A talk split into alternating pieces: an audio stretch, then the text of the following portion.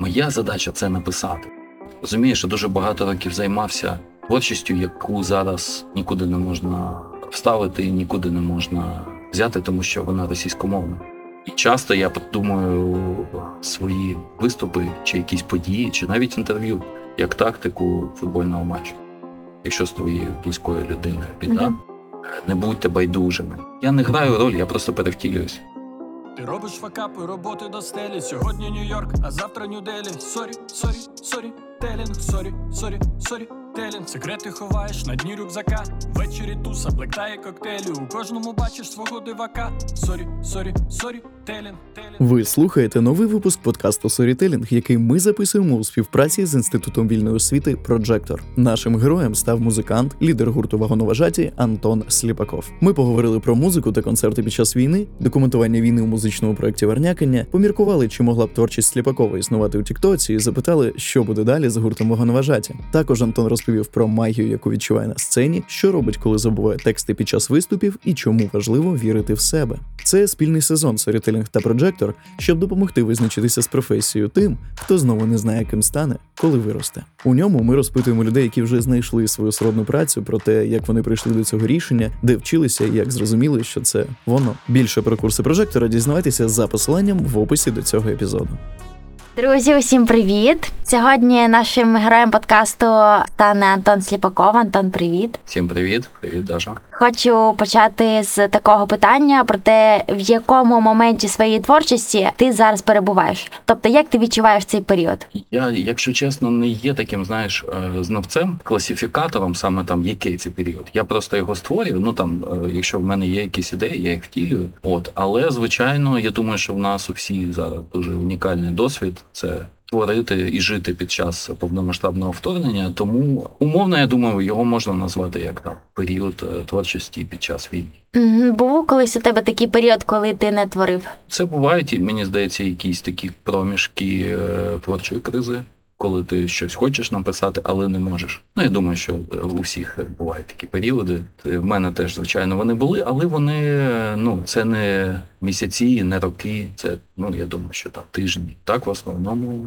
якщо ти ну, тримаєшся в якомусь темпі, в якомусь русі, то ти його дотримуєш. Тобто в тебе завжди є ідеї натхнення творити? Майже завжди так. Окей, а як ти дотримався цього темпу і руху?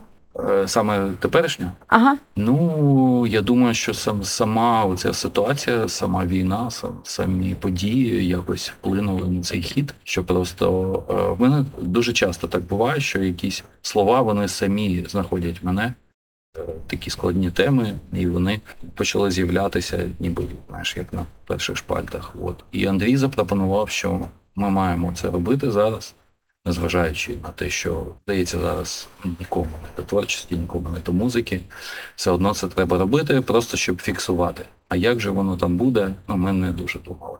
Мгм. От таким чином з'явилися перші два треки, перший наш сингл, який вийшов, що я не помиляюсь, всередині березня 22 року. Я просто пішки прийшов до Андрія в інший кінець міста, тому що тоді не працював транспорт. Там якийсь інший раз мене підвезли волонтери знайомі, які їхали той кінець міста. От. І е, ми просто на побутову техніку, яка в нас залишилася, тому що студії всіх тоді теж були зачинені.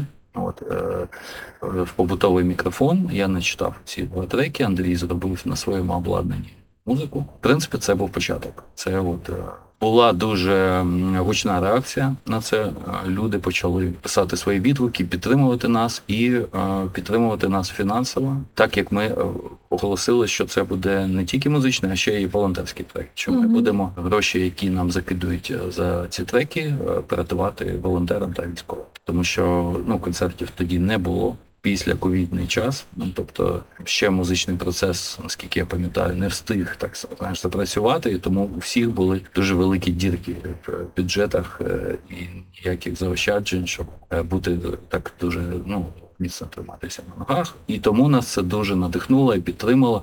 В принципі, напевно, Варнякання став найбільш успішним проєктом е, в плані заробітку на стрімінгах, але всі ці гроші ми витрачаємо Саме. А потім ви почали їздити з концертами вже, так? Так, це було трішечки пізніше. Взагалі нас дуже надихнуло запрошення волонтерської групи з Рая, яка ще з 2014 року займається волонтерством. От і вони просто почали працювати з лютого в ну, в цей ноті. Просто люди не спали і днями, і ночами, і вони просто почали робити такі, знаєш, трішечки вечори, щоб пере- перемкнутися. Угу. Вони зробили вечір стендапу, і тут вони згадали про нас. Е, Ми дружимо, те, що допомагали їм, і е, вони попросили нас зіграти концерт для волонтерів цього штабу і для внутрішньо переміщених осіб, які тоді в той час там жили. І це був такий поштовх доробити програму. По-перше, ну у нас було тільки два треки, і ми так от кожний тиждень робили щось нове. І в принципі, це була наша фішка на кожний новий виступ робити якусь прем'єру. І так за там декілька місяців в нас вже стала така повноцінна концертна програма, з якою можна було гастролювати. От Скраїна запросила, потім ми дізналися, що з квоті 17Б теж вже роблять е, благодійні виступи, і ми домовилися, що це буде перший такий air, тоді ще там існував гараж, і на даху цього гаражу ми зробили на початку травня 22 року перший такий виступ. Потім далі там вже домовлялися з містами, робили тури. Ну ми достатньо багато цього встигли зробити за ці півтора роки. В принципі, це і в плані гастролів, і в плані релізів. Це один із, я думаю, що найнасиченіших наших часів. А розкажи про ваш тур Європою. Тур Європою виник після того, як ми зробили три тури містами України, і зрозуміли, що е, є теж така можливість е, заробляти донати за кордоном. Так як багато українців Мгм. зараз стали вимушеними переселенцями, тимчасовими біженцями. Ось і е, звісно, що багато музикантів зараз теж не виключають цю можливість поїхати да, десь зіграти. Тоді трішечки було простіше оформити е, ну, дозволи на виїзд. Ми декілька разів виїжджали, і це був на, на самий масштабний наш виїзд. Ми гастролювали цілий місяць, 30 днів. От встигли зробити, якщо не помиляюсь, чи 16, чи 18 виступів, тобто через день в п'ятьох країнах. Це Польща, Німеччина, Норвегія, Австрія, що ще.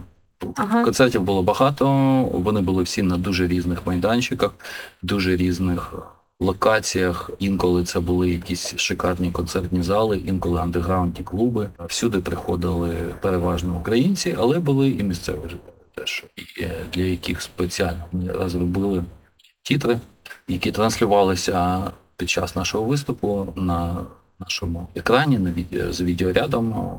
Багато людей, іноземців, підходили і казали, що вони вражені, ну, навіть читаючи. Теж цей тур можна назвати успішним. Ми заробили гроші для Musician Defense Ukraine. Це такий фонд, який допомагає всім музикантам, які зараз у війську, які зараз служать, і достатньо багато. Товаришуємо з цим фондом і робили багато подій на їх підтримку. От і цей тур, в принципі, був одним із найуспішніших таких, от саме з Musician Defense Ukraine. І ми продовжуємо щось теж разом робити. е, І вже тут, е, в Україні, робили е, після цього концерти теж спільно з ним. І я сподіваюся, буду.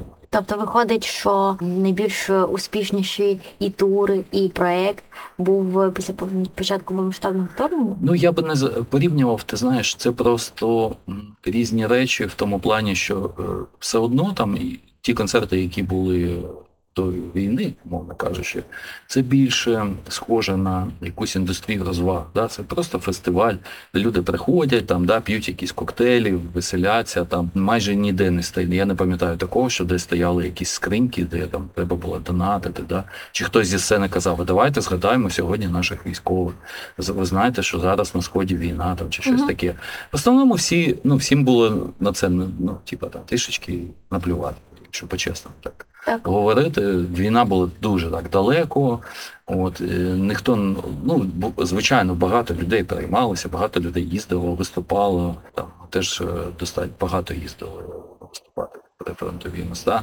Можливо, не так багато, як хотілося би, але е, тому я би не порівнював. Це все ж таки різні речі. Так, на, на ті концерти теж багато людей приходило, але це все конвертувалося в подальшу таку м, імітацію да, такого світського життя. Ну, типа, там, ми музиканти, ми веселимось, потім ми розстилаємо червоні доріжки, на них виходимо, роздаємо один одному статуйки.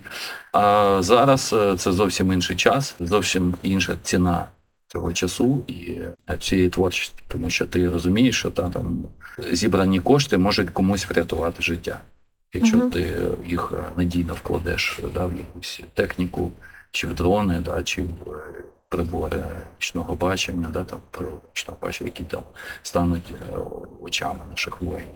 Чому для тебе так важливо документувати про війну у своїй творчості? Я не знаю людини, яку ця війна би пішла остре в плані того, що він її не помічає. Да? Мгм. Ну, типа, я не, не уявляю, як можна бути митцем, музикантом, художником, режисером під час війни просто не звертати на неї уваги, жити своє привичне, звичне життя. Мені здається, це достатньо нормально, це природно. Але є різні формати різних пісень, які по-різному висвітлюють і імплементують війну у свою творчість. Звичайно. І Тобто я... є там якісь е, про байрактари або ще щось. Так, звичайно, для комусь, е, ну ми ж зараз говоримо саме да, про наш проєкт. Тому Да. я роблю тільки те, що вмію. Я не вмію писати. Ми веселилися, Мгм. я пам'ятаю, там їхавши в якомусь турі, коли тільки там, наприклад, дали в Україні передали хай Хаймарс, що типа ще немає пісень. Вже наступного дня ми їдемо і по радіо вже чуємо, що хтось. От, е, в мене інший стиль. Я там пишу. Для когось важливо зробити. Я не знаю, як це назвати. Да? Вже, вже є, до речі, термін байрактарщина. Да? Угу. І всі називають такі е, е, пісні, які з'явилися дуже швидко і дуже швидко там. Це трошки такі на хайпи в мене Так, піднімається. Взагалі, це, якщо знаєш, ми почнемо з тобою таку велику розмову, дискусію е, і згадаємо TikTok і формат TikTok, Мгм. там як важливо зараз. Це вже ваше покоління. Краще Окей. краще в цьому розбирається і краще знає, як робити такі швидко розчинні речі. Ш- швидко розчинні. Тобто твоя творчість могла б жити в TikTok? Ні, я думаю, що ні. Unreal. Якщо її хтось туди зашпулить, ну типа е, вставить, і я сам до цього не буду, не буду мати стосунку, то може. А так, е, Окей. Е, Тоді в яких форматах може жити твоя творчість? Платівки, касети, е, стрімінги, е, тобто, коли ти можеш е, з ним. В принципі, мені не дуже знаєш, подобається, що зараз все наше уявлення про щось закінчується 10-секундним да, от, ознайомленням з цим явищем. Ну тобто, ми все зараз так дуже швидко перекидаємо на телефоні, там одну-дві, ну майже 10 секунд, але не більше. Угу. От. А світ не, не може втиснутися в, цей формат. Він набагато ширший, набагато глибший. Тікток не для мене. Так, е, е, значить, TikTok – це такий швидкий формат, який швидко запускається і відмирає, можна так сказати. Можливо, думаєш? я думаю, що йому на зміну прийде якийсь інший. Вже я думаю, да, що вже є що, щось актуальніше.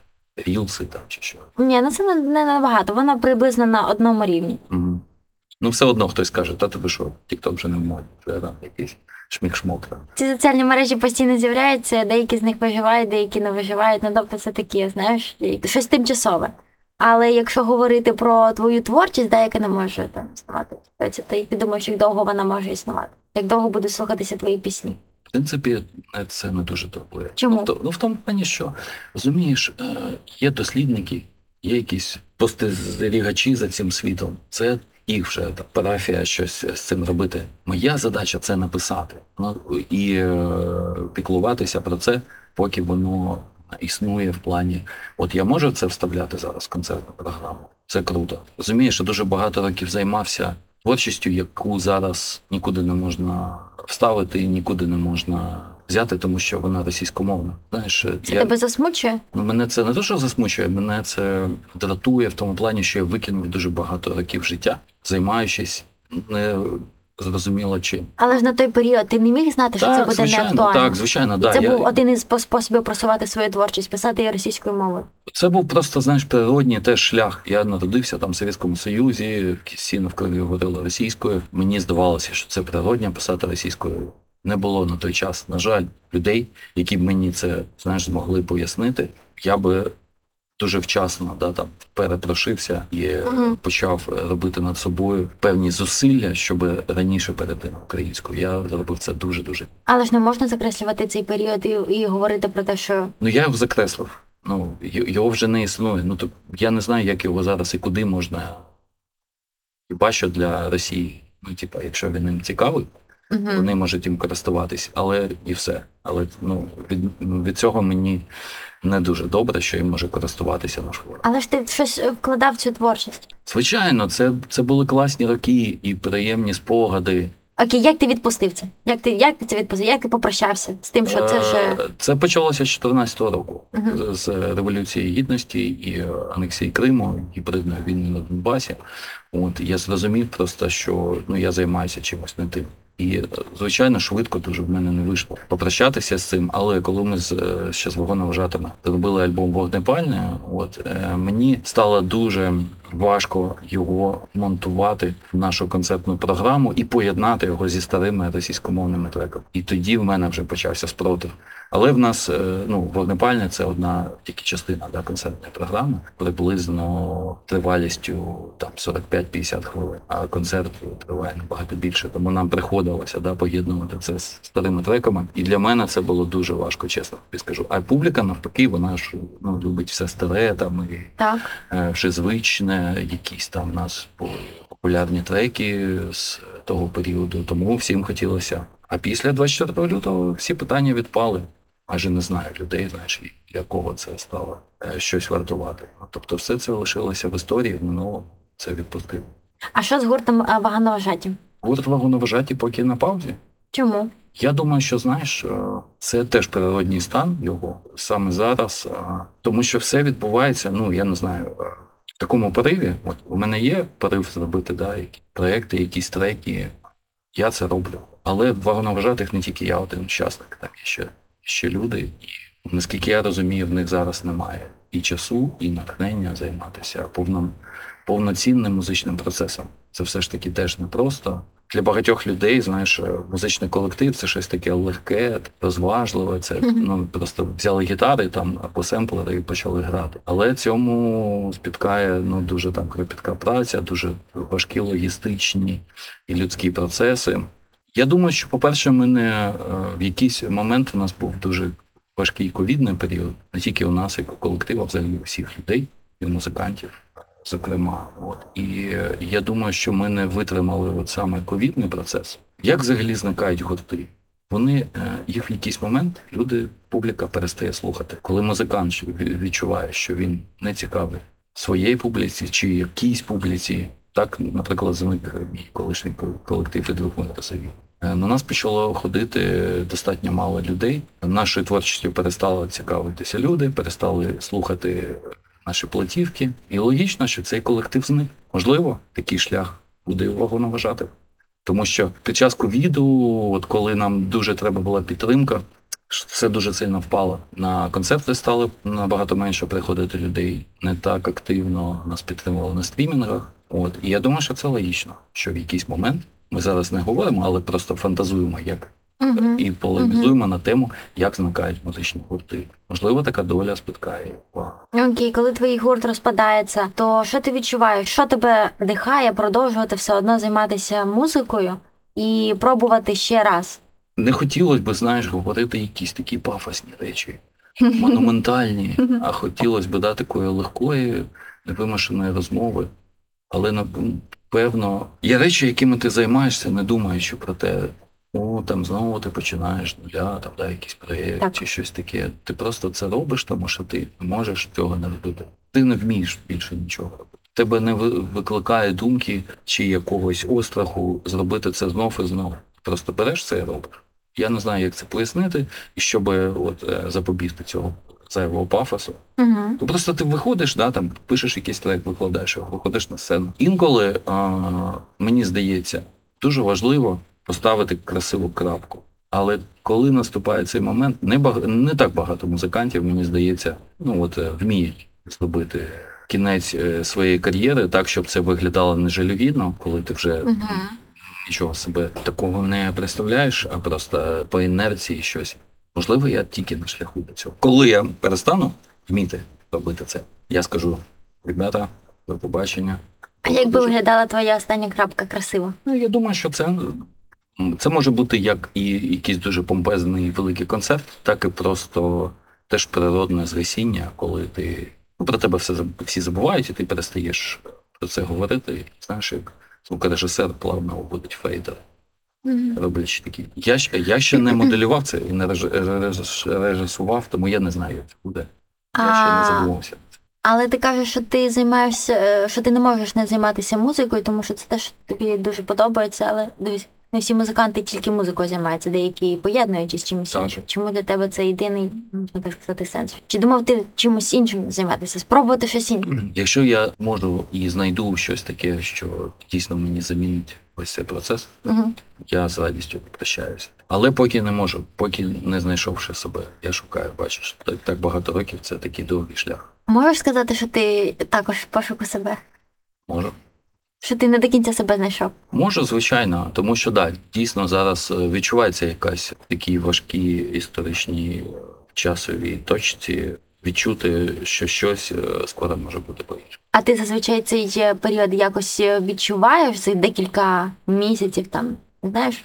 Зараз взагалі складно з якимись локаторами, тому що е, дуже багато фальш-цілей і дуже багато тривожності, і дуже багато Ага. е, так, ну, такого тривожного стану, що просто. Знаєш, от перед ковідом в мене було якесь дивне відчуття, що, що щось летить. Інтуїтивно, Да, що щось летить в тартарари. Угу. Звичайно, там перед, перед вторгненням, коли всі е, там, за півроку почали говорити, що вона має відбутися. Тут же важко було не його не помітити. Ну все було там преса, да, накручена там. По всіх каналах це говорили. Президент давав якісь прес-конференції. У всіх музикантів питали, а що буде там. Ну, взагалі у творчих ідей При- приїхали якісь іноземні журналісти. Інтерв'ю з приводу моїх треків, а от з приводу повномасштабного вторгнення їм одразу стало цікаво. Так і зараз ми всі стали жити в режимі приблизно однієї доби, да, коли ми не знаємо, там, чи буде доба наступна, чи- що буде наступному тижні, і тим більше в наступному місяці. Тому зараз е, взагалі дуже, ну, я чесно скажу, дуже зараз підбуді. У мене плани в жовтні 23 року зробити там те, чи в листопаді, чи на Новий рік. Зараз точно час планів для якоїсь кількості людей, якою Що тебе найбільше вдарило від ковід чи початок повномасштабного вторгнення? Я, е, до речі, ми досі не знаємо да, е, правдивої інформації, звідки він взявся, да, Мгм. хто його. Можливо, це теж була якась зброя масового характеру, яку просто хтось невчасно або вчасно запустив. А війна це злочин, це тероризм, це більш потворна річ. Угу. А дивися, з одного боку зараз здається, що про Україну більше дізнаються через війну, і в цьому контексті творчі люди, музиканти, художники і так далі можуть е, також заявити про свою творчість за кордоном. Як ти ставишся до цього? Що ти думаєш, яким чином розповідати про свою творчість зараз? Звичайно, треба користуватись цим моментом. Мгм. Якщо є фокус на Україні, якщо Україну кудись е, стали більше звертати уваги за кордоном, треба це використовувати. Не чекати, ой, ви знаєте, ви, ми вам тільки цікаві через війну, а ви взагалі не звертали на нас уваги з нашими альбомами. Ні, так це не працює. Звичайно, не можна виключати, що ну, новин про Україну, від фокусу на Україну, від творчості з українськими митцями скоро всіх знудить. От, і тому такого, такого інтересу не буде. Напевно, справедливо, да, що ті, хто це використовує, робить це правильно. Я хотіла тебе запитати про те, е, чому ти не хочеш бути лідером думок і не відчуваєш, що це тобі потрібно. В плані того, коли ти розповідаєш про свою творчість. Маю на увазі, що дивись, зазвичай творчі люди тоді, коли вони хочуть просувати свою творчість, то вони про це розповідають скрізь на всіх платформах, е, розвивають свої соціальні мережі і так далі.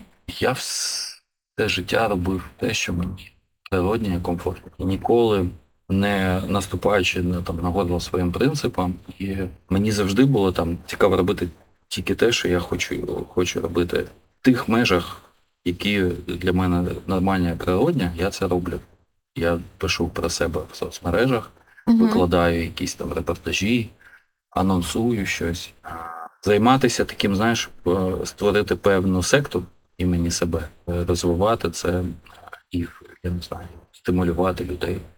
Мгм. Я проти узагальнення таких, знаєш, от ярликів. Чи є там я літером думок, чи немає, ось ні. Теж це неважливо. Що для тебе означає бути особистістю, а не натовпом? Взагалі, я себе дуже некомфортно почуваю. Тобто моменти, коли приходиться це прожити, будь-то стадіон, а мені достатньо важко. Коли ти особистість, коли тебе дуже багато повітря, тобі комфортно, тобі ніхто не заважає, не давить на твою грудну клітину в таких умовах. Ну, я не знаю. е, Мені завжди складно дуже у всіх там, починаючи з дитячого садочка, школи, знаєш, коли питають не тебе одного, а питають: скажіть діти, скажіть отряд, там, чи скажіть хто, ну, типу, от, да, скажіть клас. Угу. А люди, люди всі різні. Е, Вони не можуть. Це дуже зручно, коли да, тебе направляють в бік якоїсь ідеології, чи знову ж таки сектанства, якоїсь секти, коли є одна відповідь. А мені цікавіше оцей от разнобарвний світ індивідуальності. І, в принципі, я теж е, певно притримуюсь цього шляху. Але як залишатися індивідуальністю у світі, де рано чи пізно потрібно підлаштовуватися під чиїсь правила? Ну, треба дивитись на якісь конкретні випадки, що це знаєш, це такі теж дуже красиві узагальнення.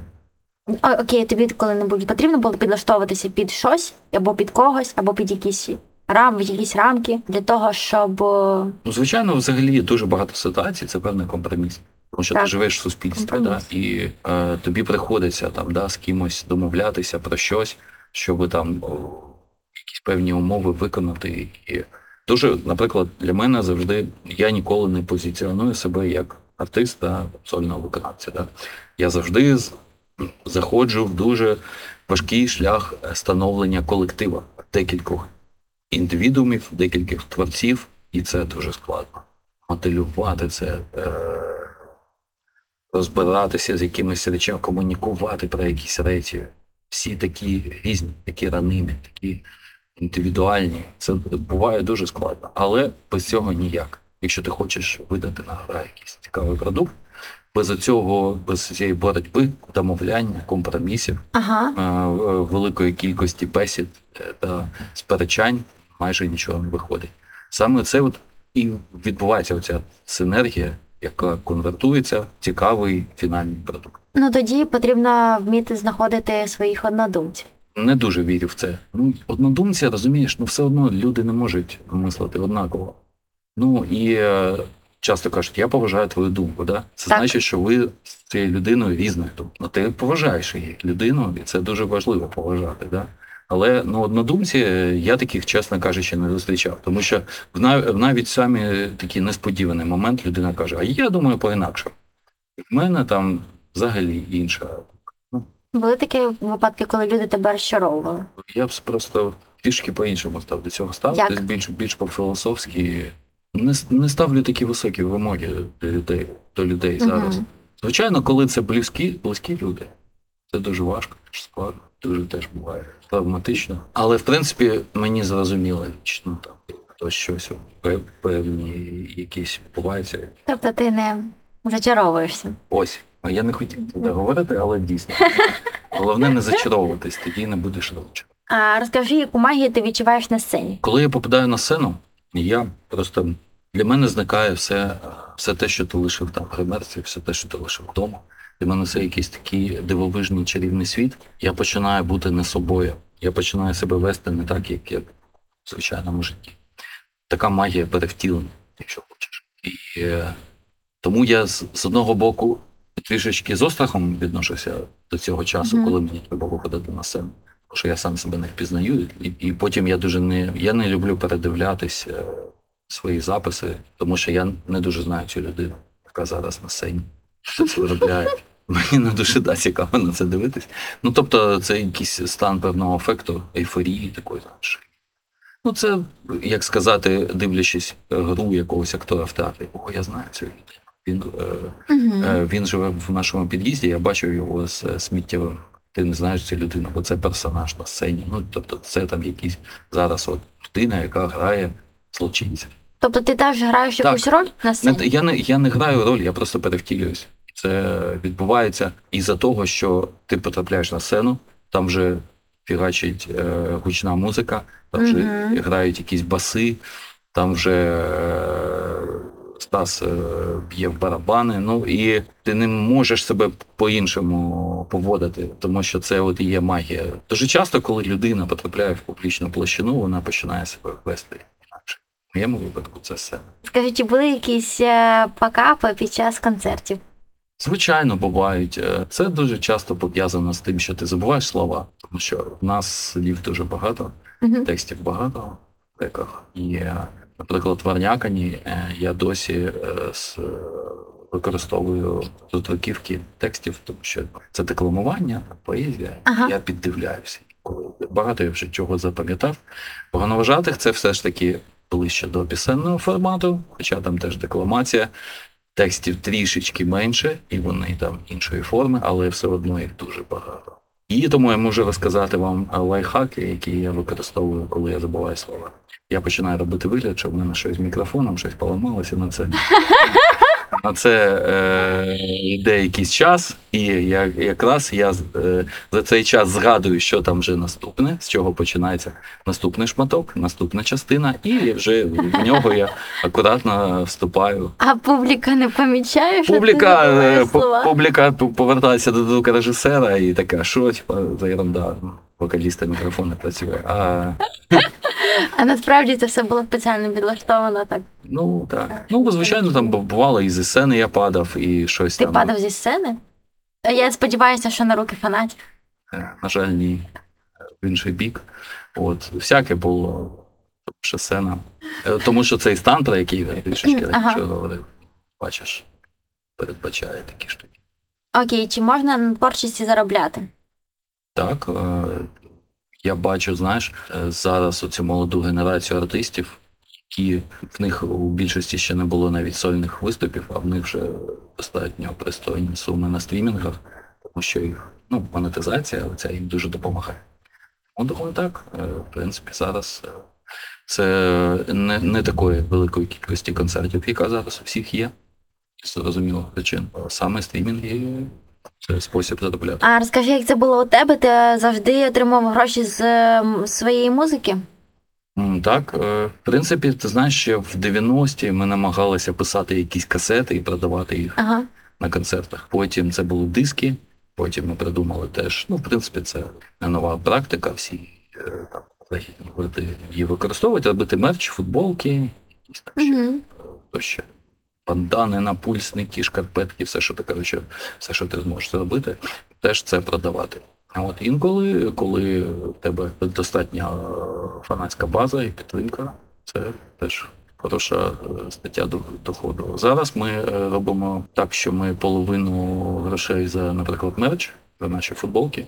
Ми робимо тематичний мерч, там присвячуємо, наприклад, у нас були футболки, зграє зараз ПСРП.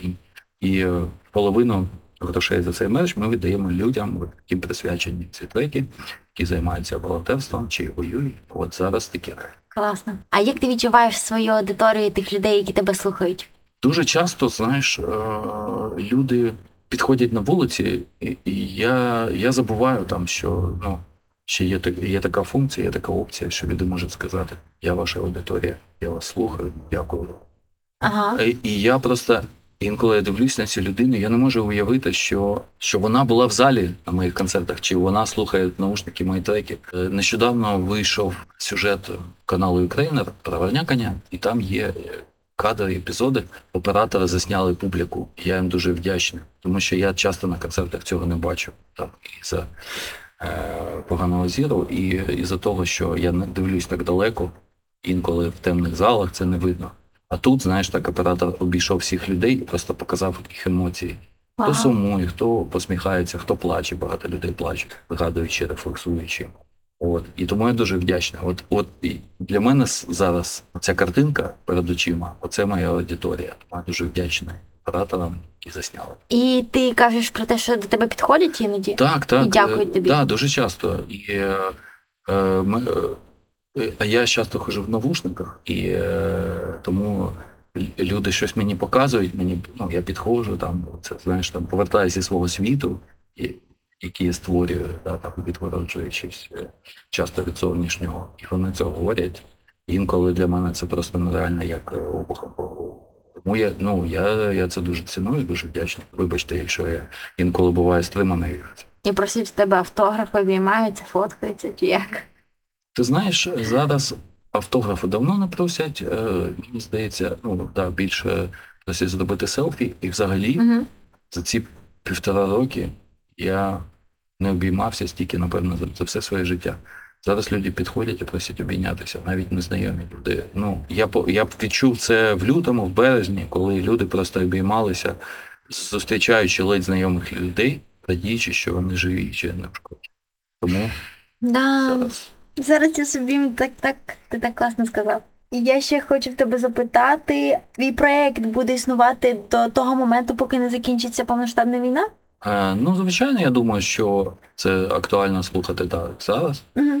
можливо, ну я не можу забігати вперед. Знаєш, дуже часто це питання, що буде після перемоги, коли буде перемога. Ми не знаємо це, що буде і як, і коли вона буде, тому що це залежить не тільки від нас, від нашого противника і е, тієї підтримки, яку нам надає світ.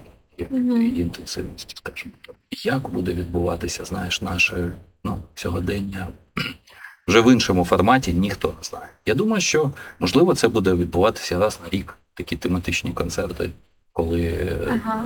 буде важливо не забувати, пам'ятати ці відчуття.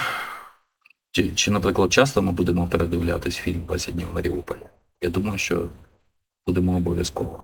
Але, Ну, ти але, не, але не кожен день. Мені здається, що його я зараз на нього не пішла, тому що мені складно тобі йти зараз в цей. Це, в цей Я теж думав, що я не витримаю, але ти знаєш, я витримав, і я дуже вдячний, що я на ньому був, і що я це бачив. І е, побачив, по-перше, всю хроніку, чув. Ну, звичайно, так, як ті люди, які тому.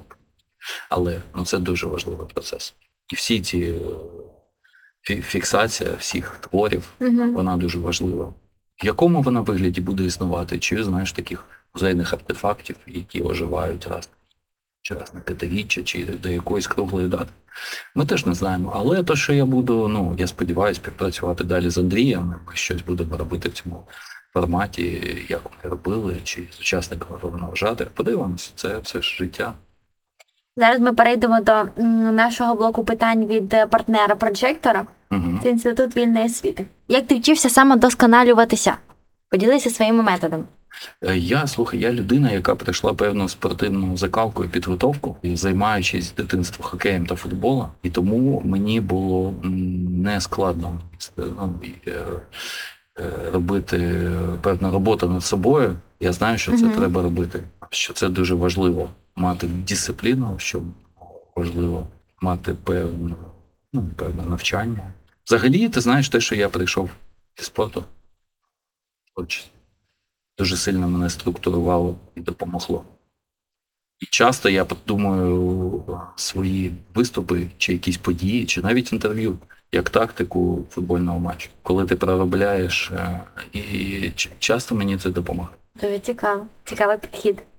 Е, Я знаю, що ти займаєшся озвучкою роликів, і, зокрема, ти озвучував е, для кураторів проджектора. Так, сьогодні він має вийти. А як е, ти до цього дійшов? Чи добував ти якісь навички для того, щоб почати цим займатися? Ні, я просто дуже багато років е, щось говорив в мікрофон, і нарешті це стало приносити якісь плоди в тому плані, що люди кажуть, о, в тебе цікавий тембр голосу. Його можна Ага. було використати. Ну і певно він вже е, якоюсь мірою впізнаваний. Ну там люди можуть щось таке відчути. І тому, да, в нас було, ну, в мене було декілька дуже цікавих історій завдяки от, е, озвучці, і одна з них це кучка ролика прожектора. Тобто ти ніде цьому не вчився? Ні, Ага. А я розкажи, розкажи трошки більше, як відбувається цей процес запису. Мені присилають чи сценарій, чи Мгм. текст, чи відеоролик, і я вже дивлюся і думаю, ну пос- я ти знаєш, я не можу назвати себе професіональним диктором, чи це зрозуміло, чи актором, чи щось таке. Ну просто я в мене є якась одна достатньо обмежена фарба, якою я можу щось підкреслити в цьому ролику. Я це просто використовую. От і все. Мгм. І це, і це ще, знаєш, дуже часто мені кажуть, що це звучить як один з нових треків Варняка. Да? Тому, Цікаво. тому я до, до цього так і ставлюся. Із, е, для прожектора, от, наприклад, да, цей, цей ролик точно робив музикант. Я, я відразу це відчув, що там є куплет, є приспів, є якась частина С, модно. Мгм. От і е, я таким чином накидав оці репліки, щоб вони теж ну були в формі, можливо, в формі якогось експериментального треку, так і вийшло. Коли я прийшов вже записуватись начисто, я побачив, що да, це музикант, студія, і в нього ну там багато гітар. Такі я зрозумів, да, що не помилився. Класно. Що ти кладеш у поняття вільна освіта?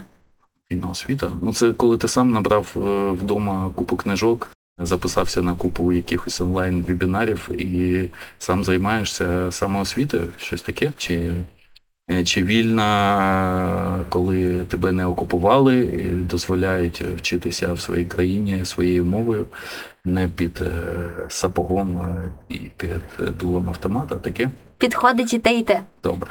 Класно. Чи були в тебе якісь е, історії пов'язані з тим, як тобі допомагали обрати свою професію? Можливо, там і ти, тобі батьки радили якийсь напрям, або там враховуючи твої якісь здібності, Мгм. або можливо там змушували проходити якісь тести. Були якісь такі історії? Ні, е, було взагалі все по-іншому. Я можна сказати, втік із дому і поїхав в інше місто і поступив там е, на філологічний факультет в педагогічному інституті. І батьки дізналися про це постфакт. От мені хотілося трішечки пожити самостійно, не в Києві, а в провінції, тому я обрав Херсон. От, напрям. І е, е, батьки були шоковані моїм рішенням. От і е, тим більше я ще тоді шукав себе. Я спочатку подав документи на педагогічний факультет е, на, вчителя начальних класів, Мгм. але в мене дуже багато ой, погано з математикою, тому я обрав е, філологію, яка теж виявилася російська філологія, яка ну це були ще радянські часи. Тому вона Не теж твоє, не твоє. ну вона ні, вона стала просто непотрібною зараз, тим більше. Ну, А зна- що тобі сказали батьки тоді, коли ти втік з дому? Е, Ну, я по- потім з ними налагодив стосунки, ми помирилися. От, але в принципі вони лишаються моїми друзями, хоча якісь мої рішення вони досі е, їм важко їх зрозуміти, але вони намагаються. Але це не пов'язано з тим, що ти вирішив стати музикантом. Вони це І вони в це- цьому плані тебе Ну, підтримують. вони, вони Підтримують. ц- до цього вже звикли. Слухай, я займаюся музи- музикою більше 30 років. Ну а на початку як це було? Ну, їм було дивно це, і зрозуміло, що все це видавалося несерйозно.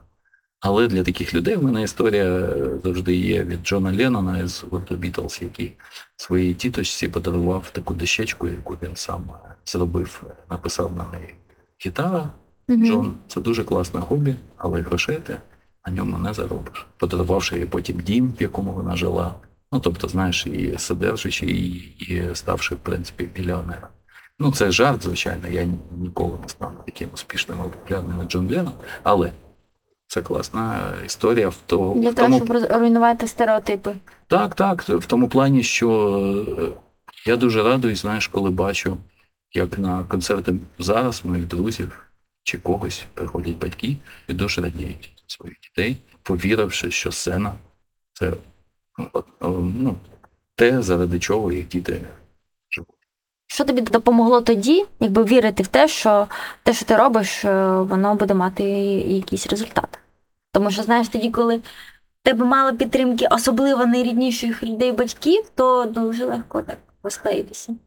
Ну, ти знаєш, в певний момент е, ти ж е, всім так здається, що люди народжуються митцями з таким великим вже багажем, з якимись творами. А всі ми в відправній точці, ми всі ну, дуже однакові. У нас нічого немає, ми нічого не вміємо, у нас немає ніяких навичок. І в принципі, інколи батькам дуже важко розгледіти цей талант, да, який в тебе в тобі, можливо, ще не зародився, але десь він там вже теплиться.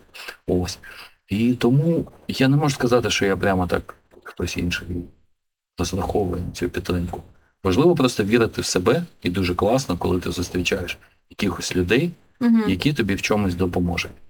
У мене був план, що на другому курсі я обов'язково зроблю свою групу. Ну от що Круто, відступати вже немає куди. Окей, як, як, І на, через місяць після початку цього курсу я вже грав перший як е, ти віриш в себе? Що ти кажеш собі в своїй голові, що допомагає тобі? Та я не знаю, слухай, це ти, ти даєш просто таку установку, чи посилаєш запит е, в космос. Ну, це можливо, а можливо, хтось там просить Бога, да, якоїсь допомоги. Ну, це у кожного має бути свій якийсь метод і да, да, спосіб, який він використовує. Я, я не пам'ятаю, ну там не то, що знаєш, в мене була якась ж кажу, що я так запланував собі, і дуже добре, що вона сталася, тому що ну а якщо було, а якщо б ні, а скільки, скільки ну, багато людей так і лишається невостребованими, чи да, вони там щось створили, записали, а світу це байдуже. Так. Це трагедія часто буває. Комусь повезло, комусь ні. Дуже часто. Ну так, ці люди Життя. можуть покінчити самогубством Так, може бути всяке. через те, що їх творчість не реалізувалася. Да, а інколи, а інколи навіть достатньо успішні люди це роблять. І, зда- і дуже часто потім пишуть: ну як так, він такий успішний, да? В нього там е, дружина, родина, такі класні фотки з дітьми, а людина да, просто бере рушницю там, чи лізе в чи щось. таке. Питання, от знов до чого пішечки поспілкувалися. Як тобою про свою кукуху? е, да, онлайн, офлайн, спілкування. Ну слухай, ну зараз двічі складніше, тому що крім того, що ти творча людина, яка намагається себе реалізувати, ти ще й постійно читаєш новини, і постійно стикаєшся з трагедіями. Це дуже складно. Дуже важливо вміти, якщо ви з кимось дружите, щитувати інформацію, розуміти її без слів. Якщо з твоєю близькою людиною біда, Мгм. не будьте байдужими, не навалюйте тільки про свої проблеми, просто дивіться в очі свого співрозмовника. Можливо, там просто заклик до, до допомоги, там просто сос. Треба встигнути, бо такого шансу вже. Дуже дякую тобі. Е, Давай не закінчимо на якісь е, більш позитивній мажорній ноті, тому що да, це все трошечки під, е, грустно. Я хочу просто у нас подкаст для людей, які знаєш, тільки починають свій шлях професії, і для багатьох творчих людей, які тільки думають, як їм далі. Що би ти їм сказав, е, що би ти їм побажав е, якось свою знаєш, цю творчість і своє це, це починання не втратити, а продовжувати. Я вас дуже прошу вірити в себе. Це дуже важливо. Не слухати ніяких, так би мовити, професіоналів, якихось фахівців, які вам будуть навалювати, що це зроблено не так, а це це, це щось інше. Ви все одно маєте вірити в себе і ставити собі якусь ціль, яка обов'язково допомогою ваших почуттів буде реалізована. Мені здається, що ці поради інколи можуть просто людині нашкодити. Дуже часто вони бувають. Ну, вони це, це ж така індивідуальна річ. А всі поради вони більш шаблонні, більш методичні. Вони не працюють. Тому ще раз наголошую, що дуже важливо вірити в себе. І обов'язково удача до вас завітає. Я просто це. Тань, дякую тобі. Дякую. Story, story, story, telling, telling, telling.